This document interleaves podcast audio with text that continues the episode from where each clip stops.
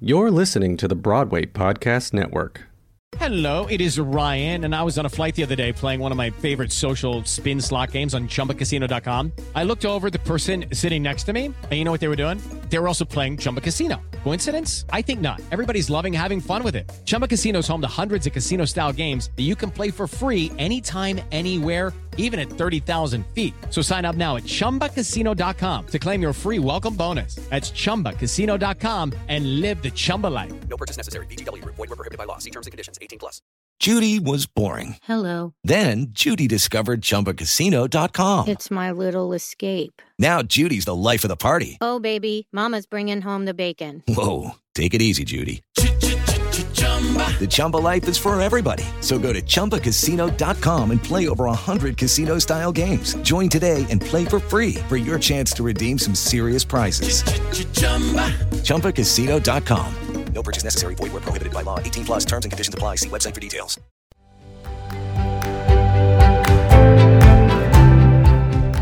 Hi, and welcome back to the Broadway Teachers Podcast. Hey, Pam. Hey, Gordon. I'm so excited that we're, we're including this next gentleman as a part of our podcast series uh, because Terrence McNally is one of the giants of the theater community, and you had the amazing fortune to work with him when you were at Stage Entertainment on the development of Anastasia. Yeah. Oh, gosh, I was so excited for that opportunity. And I think the thing that struck me the most was that he was the definition of a gentleman, just a really lovely, lovely person. And the great thing about this conversation, as I recall, is that Terrence has such deep respect for the educators in his life that he shed a lot of light on the valuable connection uh, and uh, ongoing resonance that education has for everyone in our community. And that really is the theme behind the Broadway Teachers Workshop. We're all peers, whether you're an educator, whether you're in community theater, whether you're in professional theater, we are all working together uh, and um, nourishing each other. Yes. And while we are, of course, so saddened by his passing this year, we are so grateful for all of the amazing work that he left behind. So take a listen and enjoy this conversation. The following was recorded live at the Broadway Teachers Workshop, an annual program that brings theater teachers together with the Broadway community for behind-the-scenes classes, workshops, intimate discussions, and Broadway shows in New York City and online. Learn more at w w w dot broadway teaching group dot com. Please join me in welcoming Terrence McNally.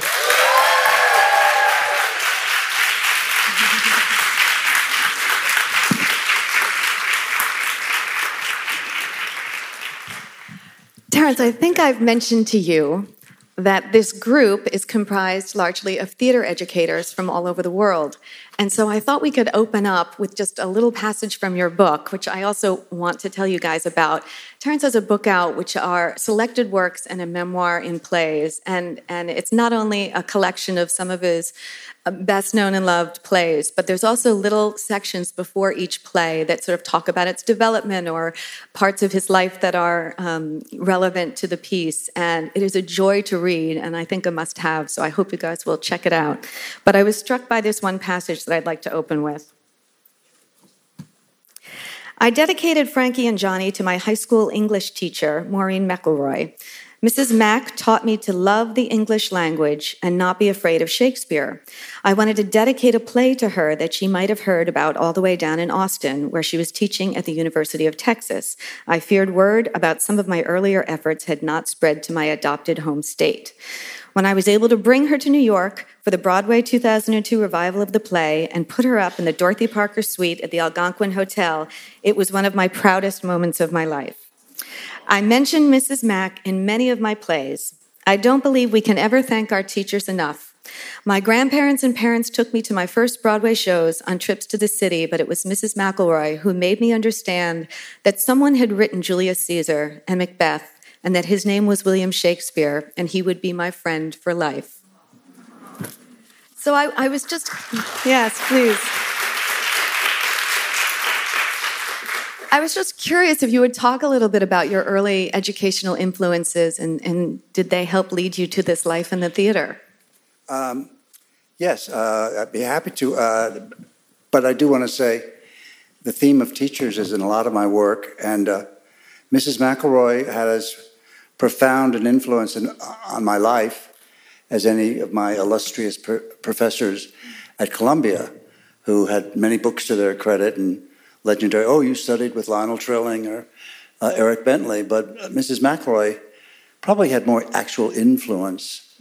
Uh, and she made literature and the spoken word so, just so exciting. And I think that's the age we win people to the arts. Uh, oh, even younger if it's possible, but certainly in high school, the hormones are raging with adolescence.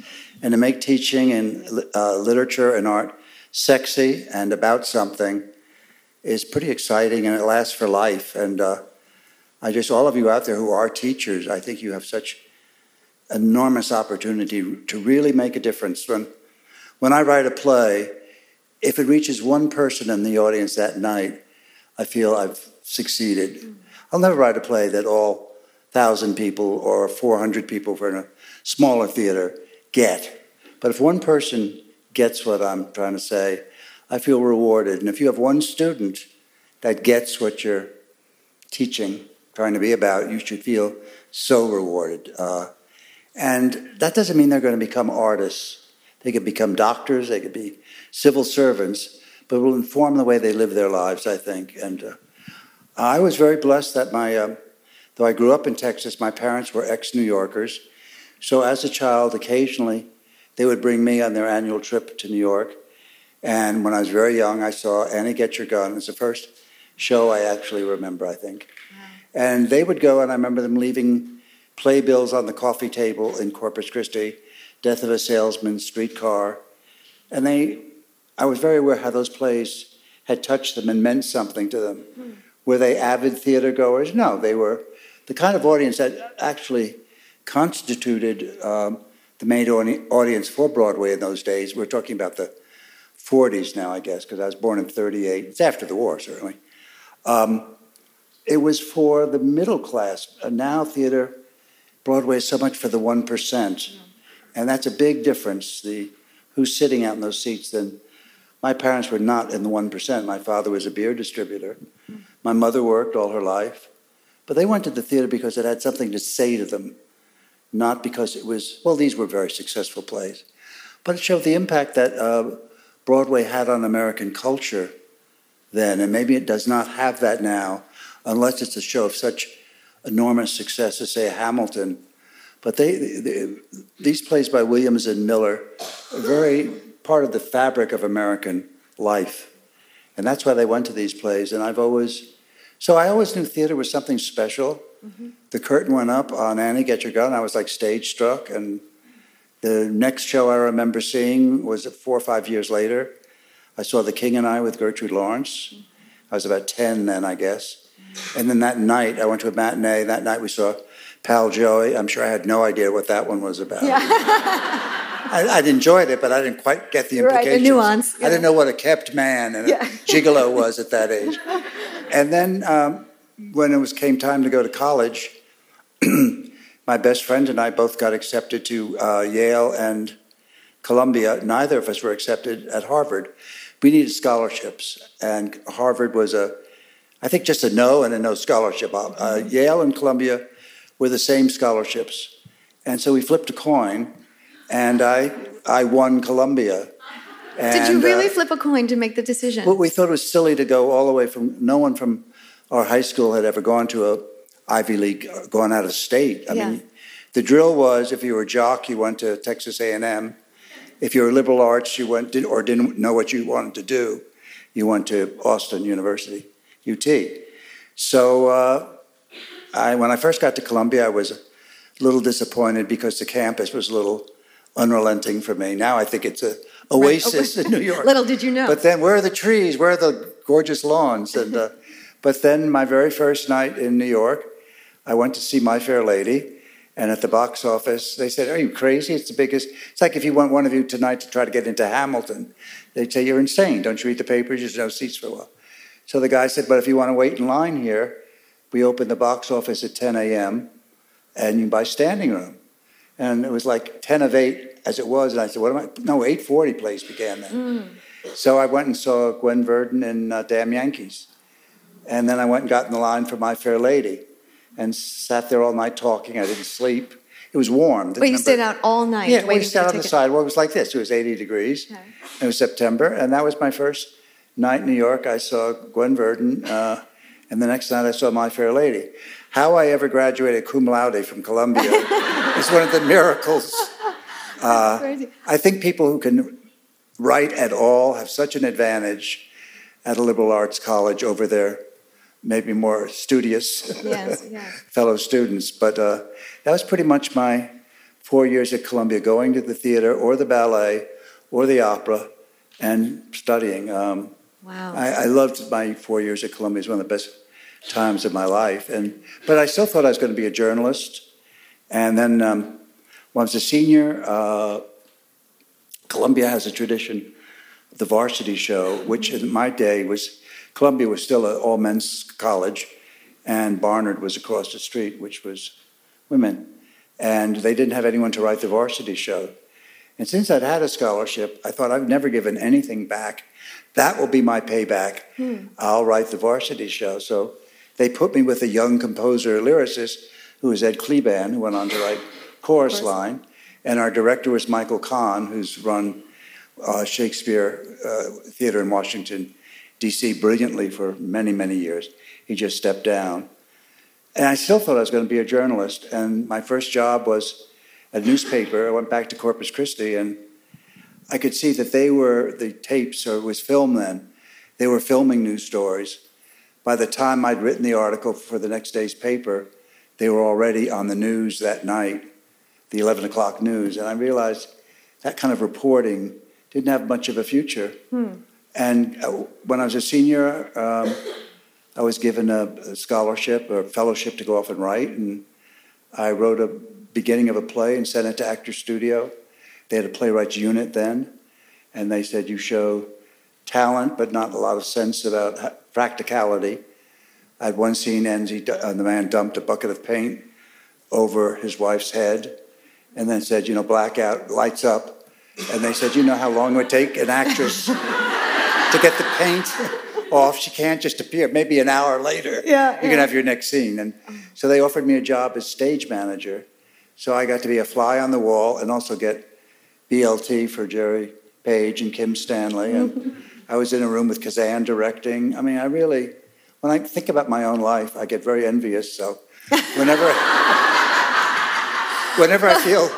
down in the dumps, I say, stop it, stop it. You know, Spe- speaking of envious, I have to say that a, a part of the book that I found fascinating, and, and maybe you could talk a little bit about one of your early jobs out of school when you were hired to, to tour the world for a year. That was um, before I went to, no, that was after the year at Actors Studio.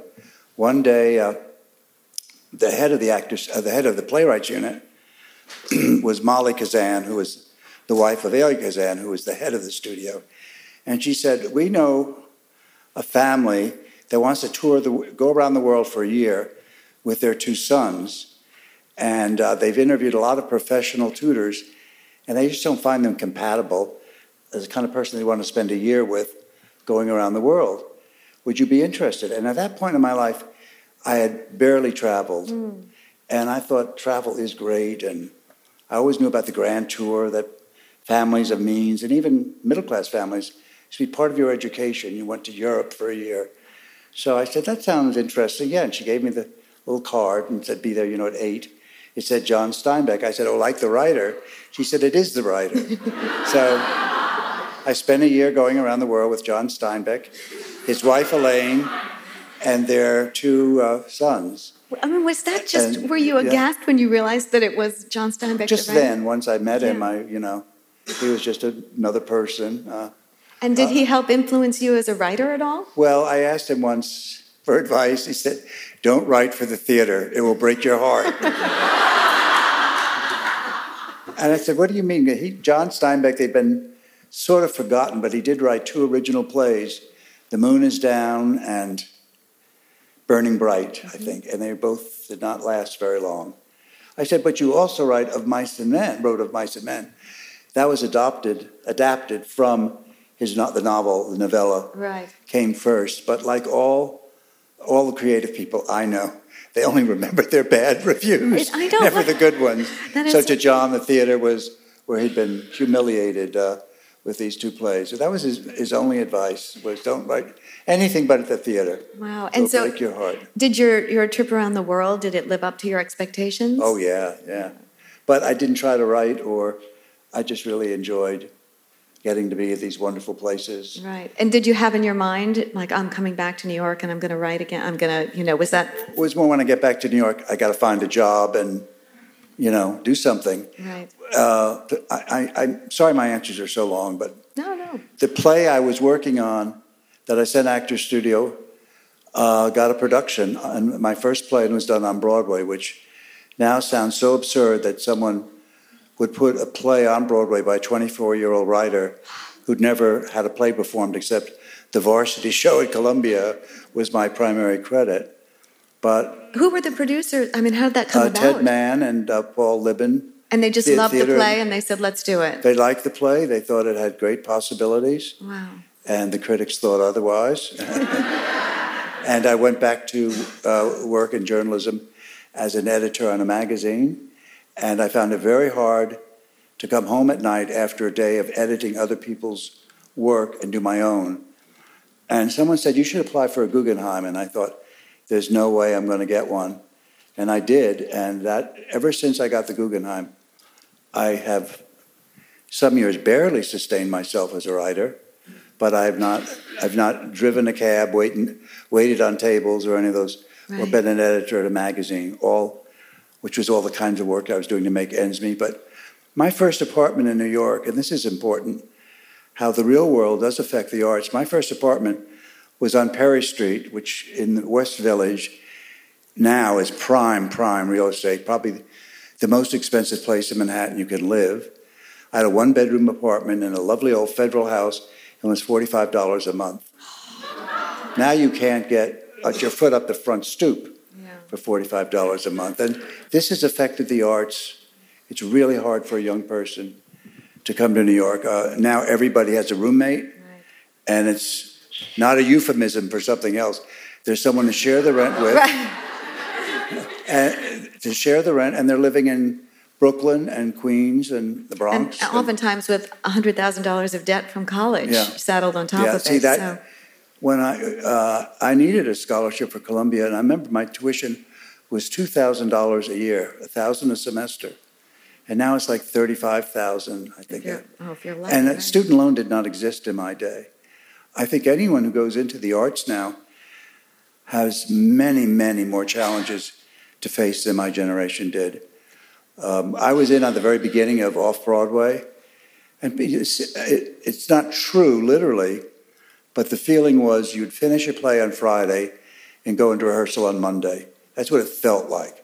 It's probably closer to finish a play on Friday, next month go into rehearsal. But it was this development, years of workshops, readings, notes, all that. That's all happened in my lifetime. And do you feel, I, I, obviously for musicals, it's especially long, the, the period of development and finally getting something to the Broadway stage.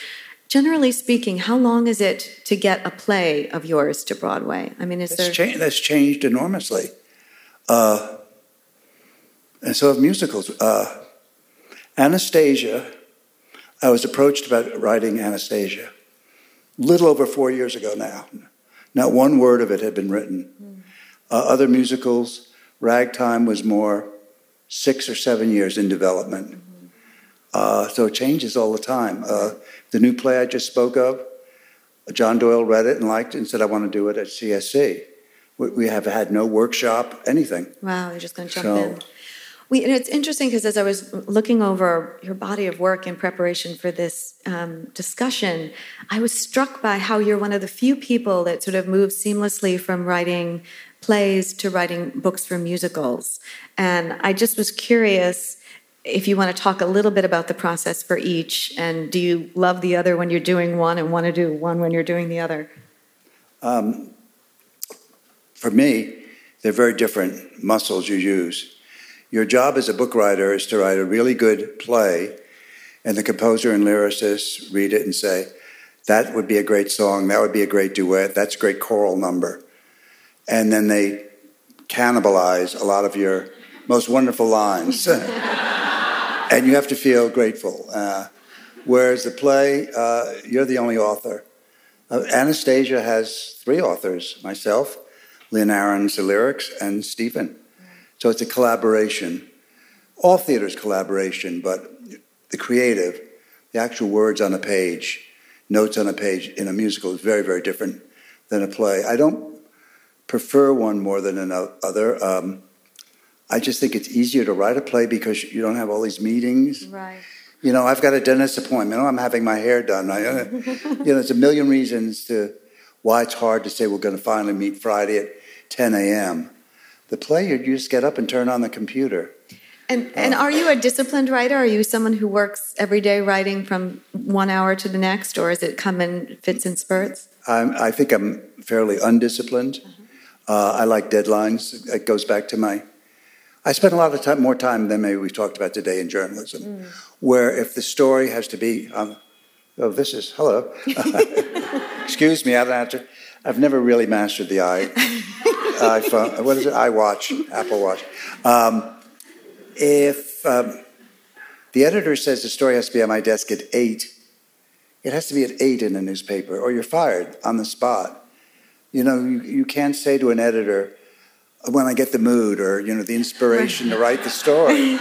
So it's good training for the theater when a scene isn't working and you say to the cast, I'll bring the rewrite in tomorrow morning. It's, you, if you have to stay up all night, you've got to bring it in mm-hmm. and hope it's better. So, 'cause sometimes... You stay up all night and they say, it still doesn't work, or it was better before. So I think uh, that's me. Uh, yes. Neil Simon said he wrote every day of the year, including Christmas, New Year's, and Thanksgiving, which I found... Uh, Neil Simon would not have taken the trip around the world with John St- uh, Steinbeck mm. either. That's the difference between us. Um, yeah. Yeah. So I'm not... A, I'm, when I know what I want to write, I'm a pretty quick writer. I think about my plays a long time. Um, there's no point in wasting your life staring at a blank screen. And I wait until it, I can't wait to start telling the story. Right. The other thing that I found interesting in reading the book was um, that you talk about how you've had these amazing actors in different productions of yours and that you've been able to write for a specific voice mm-hmm. time and time again. And I was thinking about your first sort of really big commercial musical, which was The Rink. And I was wondering, what was it like to have Chita Rivera and Liza Minnelli as muses for that project? Well, by the time Liza got involved, the show was pretty much written, okay. but it was always for Chita. And it was just wonderful. Uh, you know, when I was at Columbia, uh, West, uh, West Side Story made its debut, and I was just, I thought it was such an amazing work. And she was so brilliant in it. They all were, but mm-hmm. especially Chita. Um, but I've always... Maybe it's because the, the early shows I saw as a child had such enormous personalities in them, like Ethel Merman and Gertrude Lawrence. Uh, I can remember Gertrude Lawrence today as vividly or more vividly than someone I saw last week. You know, and I had the same feeling when, as a student at Columbia, I went to Stratford, England, and saw Zoe Caldwell, who was virtually unknown then. Uh, Tyrone Guthrie had found her acting in Australia and brought her to London, and she was doing All's Well That Ends Well. And so the, one of the great full circles of my life was to write a play for Zoe. Um, the first play of mine she did, Perfect Ganesh, I did not write for her, but she agreed to be in it. But watching her rehearse, I thought, gee, I can really write a better part for her. Mm-hmm. And that's how man- one of the things that um, gave an impetus to Masterclass. And I very, I think it's very important that the premiere of a play have its the, the best cast. I've seen a lot of productions of Masterclass that if that actress had opened the play on Broadway, it would not have won the Tony Award. It would not have been produced in almost every language you can think of. And I've gotten to go around the world again just on, uh, you know, people inviting me to see a production of Masterclass in different countries, but it's because Zoe created it. If a mediocre B-team actress had created it, it would it would have closed after a week or two. So I think it was one of those great experiences where the role, the words, the actor come together in a way that one can never predict, you yeah. can't plan, you know, and it was just such a magical thing that, you know, mm. I, I'm sure it was hard to find someone, you know, who comes close. Well, and someone who had had such a, I wrote about it pretty much in the book, about seeing Zoe, and it was seeing her in that production that made me want to become a playwright as opposed to just a writer. Mm. Because I, in public, I tend to be a little shy. I certainly would be a terrible actor. And to say my most passionately held beliefs uh, in my own voice, I, I know Zoe is going to say them for me, or Nathan is going to say them for me, makes a big difference. Mm-hmm. Not that they always do my plays. Uh, when Zoe, she read Masterclass, I waited, you know. It's a funny thing, you know, you give someone a script and they haven't called you within an hour, you know, you're mad. Why haven't they read it yet? If they call you within two hours, how could you have read it so quickly? You didn't concentrate. So it took about two days, and I was like, Bruh.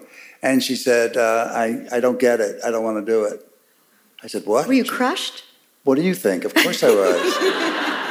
I said, what do you mean? She said, it's a one-woman show. I said, no, there, she, there, I, no it's a one-woman show. I just did Lillian on Broadway. I don't want to do another one-woman show. And she said, I know nothing about this world. I hate opera. So I said, well, can we just read the play? And we did a reading. And she, she said, well, and I said, I know a place we can try it out. Big Fork, Montana. Have you ever heard of it? She said, no. I said, neither have I. But they invited me to come and bring a, a, an, an actor or two to work to do a reading of this play after a week's rehearsal. So the world premiere of Masterclass was held in Big Fork, Montana. Has anyone ever heard of it? Or yeah? Wow. It was spring and everything was thawing and it was very squishy. The earth was like a sponge. So we read the play and they really responded to it. And uh, in fact, I said, if it works for this audience, it'll work anywhere because we're all nervous.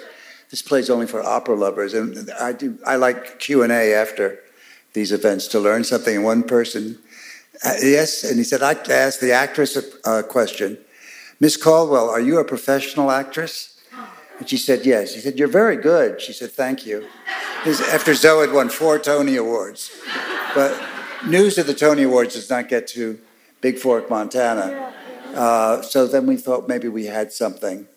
And so you've had, there are a couple of plays that have had sort of opera themes or your love of yeah. the opera running through them.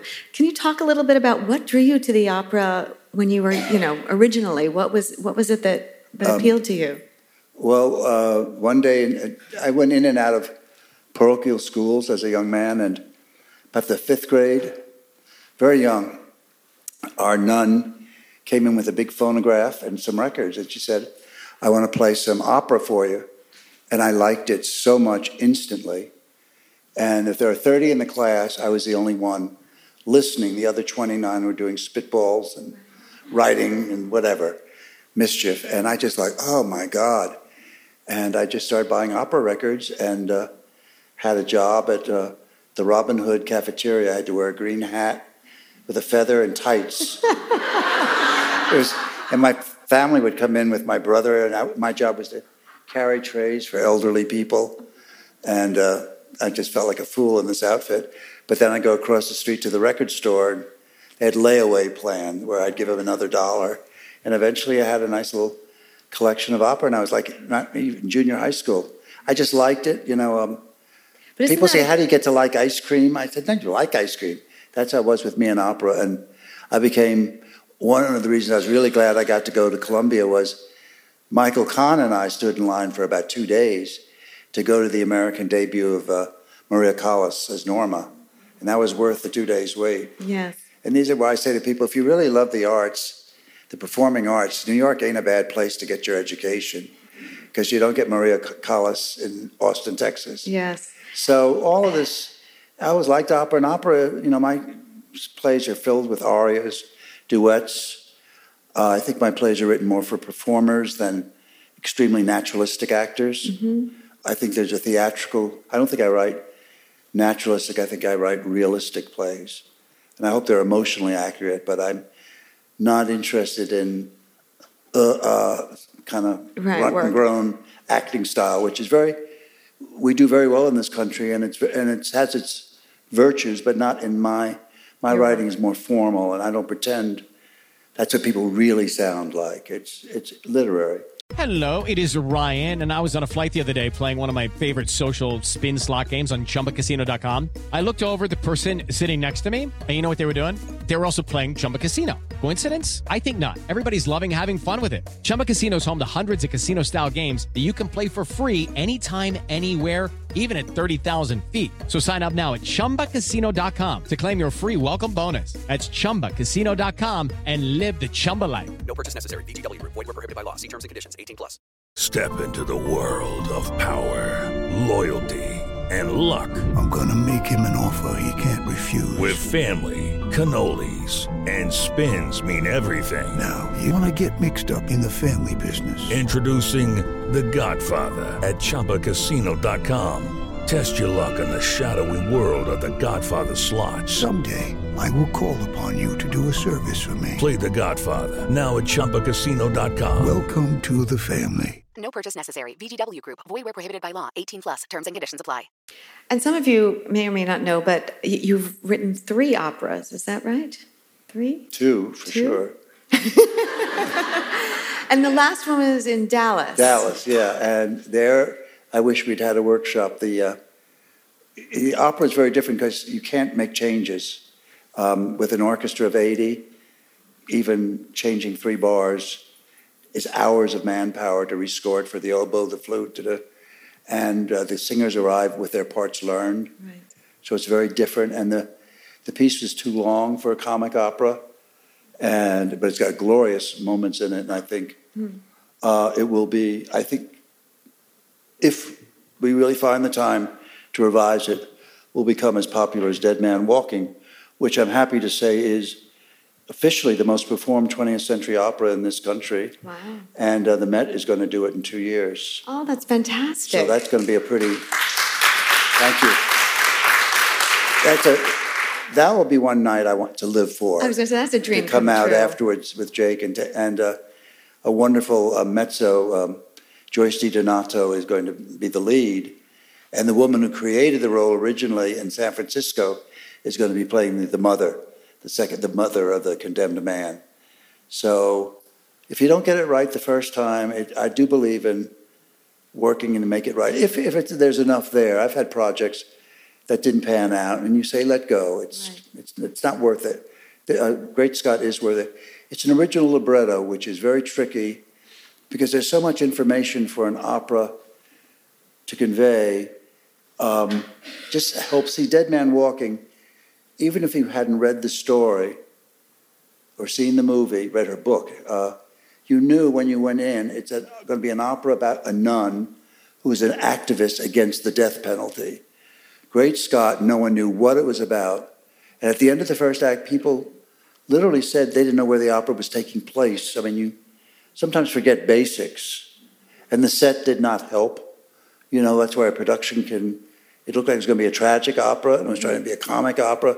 But you don't have previews or anything. You barely get through a dress rehearsal, and it's opening night. Uh, Anastasia had three weeks of previews, and after every performance, we would make notes, little changes, got better and better and better. The opera opened that night, and no more rehearsals. Wow. And so Jake and I, Jake Heggie, the composer, were very frustrated. We could not... improve Get it. the work done that you wanted yeah, to do. Yeah, we wanted to do. But uh, it, it's a very different beast than a play or a musical. And, and just because I literally don't know, what's the development process like for the opera? Is it the sort of the it same? It sort of isn't one. You sort of do it. You just do it and then you have and to hope. hope but best. ninety-nine percent of the operas being done are Traviata and Carmen. Right. Everyone knows you can do a radical performance of Carmen where, you know. It's reconceived somehow. Yeah. yeah. So uh, it's a different... world opera than uh, than musical theater. Than musical theater, yeah. And uh, musical theater, you know, when I first came to New York, shows still toured uh, before they came to New York, prior to Broadway, and almost every famous musical of that period, this is the sixties, which is referred to now as the Golden Age, almost every one of them, there'd be a small story in the New York Times saying, "Hello, Dolly," postpones New York opening a month, and they'd be in Chicago and realize there's more work they wanted to do, and they take it to another city before they came to New York. Uh, the road died because of the expense. And the main change between theater when I came and now almost fifty years later is everything is automated from the deck underneath. The theater I started in, everything was hung on ropes and flats. They came up and down. So you could make a set change like that. Now to tour a show, it sometimes takes four or five days to set the show up right. before you can perform it because it's all on the floor and it's controlled by computers. So it's great once the show's up and running, but it's made traveling a, a show. The production that we take on the road of Anastasia, no way will it be as complicated as the one in New York. Mm. My Fair Lady, I uh, know I'm probably the only one in the room old enough to have seen the original, but it's a very elaborate show with three turntables, balls, and Eliza coming down the staircase. That show closed in, its first run was in New Haven, four performances, closed Saturday night, and it performed on Monday night in Boston. Uh, that would just be so impossible with uh, with uh, technology uh, and Anastasia. Yeah. It would take four or five days to just get in the theater, and it's all in the floor underneath, and it all used to be up in the rafters. You don't really need all that loft space anymore. That's right. And that's a huge, it's interesting. I don't think a lot of people, and even the playwright doesn't always know this, the technical aspect, how it affects the artistic side of things. Uh, there's a moment in um, Anastasia, you know, we thought it was ready to open, and someone came running out and said, "We need four more lines here. Terrence, you got to write four lines." I said, "Why?" They said, "We've tried with six people. She cannot make the costume change fast enough. We've tried everything." So I had to write, come up with four convincing lines that didn't sound like they were written for that moment. But she literally, you know, she had people undressing her, people dressing her at the same time. It was like one of those pit stops at, uh, you know, in the car races. Uh, and then they got it. And sometimes the actor walks out like this. And just a second before, they were undressed. The wig was askew. And, and that's the stuff that, um, you know, I never really, because I never studied theater, the practical side of it. I didn't know how much goes into the backstage side. Why? And why now they want the final script six months in advance because of the design. It's gotten so complicated on a on technical, a you just don't paint a new drop. And you can have the set tomorrow. And it's weeks. So, yes. um, well, and speaking of Anastasia, I think I mentioned that this group is seeing Anastasia. It's tonight, right? Yeah. yeah. So uh, um, uh, I just thought we could spend a little time about that project. Um, how did it come to you, you know, and, and what was the development like for that piece? Yeah. Well, as I said earlier, I think uh, we, from the first phone call, was in February of, uh, of what are we now, seventeen? Mm-hmm. thirteen, I was in London. And I'd worked with Lynn Ahrens and Stephen Flaherty on Ragtime and The Man of No Importance. And I was aware of this movie, but I'd never seen it because I I had a thing about cartoon movies. And I said, "I don't think I'd be interested." They said, "Well, just look at it." And the plan was to open it in Moscow. And I'm like, "Oh, I get to live in Moscow." Then that's where That I, sounded interesting. I, yeah. And, and they wanted to go in rehearsal in September. So we had like four months to write it. I thought, "This meets all my desires, so great." So we had it done by September. We read it, and the producer said, "This is so good, we don't want to waste it in Moscow. You wouldn't get the production you deserve in Moscow."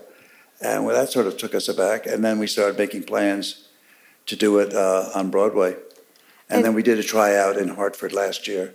And when you finally watched the movie or or became well, familiar with this? Once they asked me, I watched the movie and, the original. And I watched the Ingrid Bergman right, right. movie. What was it that sort of grabbed you about the story that turned you around? I think the contrast. I knew right away the most famous song in the movie was uh, Journey to the Past. Uh, it opens the movie, and I said it's the perfect uh, Act One finale. And I wanted to do an act in Russia, Soviet Russia, with the repression and dark and cold and gloom, and then the second act in Paris, spring, light, creativity, Picasso, Stravinsky, right. the explosion of the arts, women wearing short skirts and bobbed hair. And I thought that would be, oh, that's theatrical. And then, of course, get, get to write my version of the scene between her and the Dowager Empress. And I created some new characters because the cartoon has a singing albino bat in it. And yes, I, I, it's a little I, tough. I could not bring much conviction to that character. And I added, made up some characters. And, you know, Gleb, who is the sort of protagonist, the antagonist in the in the stage version, is totally original Soviet K G B kind of guy. And uh, so I made it enough of my own to, while utilizing the, uh, I think it's five songs from the movie, the rest of the score, the bulk of the score is brand new. Yes, right. Um, I have to tell you, when you talk about what drew you to it, we had our first session last week, and one of the teachers came up to me after the performance of Anastasia, and they said, I loved it. I felt like I went on a trip. You know, I felt like I went on a world trip. So, you know, yeah. in a way, I think you accomplished what you were setting out to do. Well, it's a beautifully designed show, and uh, I think it's thrilling that the two leads in the show are both sort of making their Broadway debuts. And, you know, the, the show rests on the shoulders of two people in their early twenties, and I think that's thrilling. Yeah. And I think they hold the show up proudly. Absolutely. Um, and I, I love being part of passing the torch. I think that's, that's really uh, important. And uh, it, it was a wonderful experience work. It, what I entered maybe with the wrong motivation ended up being very good. good. And friends of mine who went sort of the same time we would have done Anastasia in Moscow said, you dodged a bullet. They found working there very, very difficult. Both the cultural climate in uh, the current regime, very unpleasant, and they said they found the stagecraft in Russia a good fifteen years behind ours. Really? You know, like the word transition does not seem to have entered the Russian vocabulary. And every scene ends with a blackout. Lots of hammering backstage while you, you know, and, and thirty seconds later, hopefully, the lights come up on the next scene. But that kind of free, free flow between Moving. scenes that our musicals have, they don't seem to have mastered that yet. And uh, so, it all so maybe out. it worked out all yes. for the best. Um, yeah. But culturally, they also did not like living in Russia for three months. But, really? Yeah, they said the anti-Semitism and the uh, homophobic stuff is... Uh, And since uh, Stephen and I are both gay and Lynn is Jewish, we probably did the right choose another did the right thing. Uh, well, going to Hartford instead. Yes, right. it, was, it was cold enough in Hart. It was cold enough in Hartford. We opened. We started rehearsing in a blizzard, and someone said we might as well be in Russia after all. It's perfect. You've been listening to the Broadway Teachers Podcast, recorded live at the Broadway Teachers Workshop, an annual program that brings theater teachers together with the Broadway community for behind-the-scenes classes, workshops, intimate discussions, and Broadway shows in New York City and online. Learn more at w w w dot broadway teaching group dot com.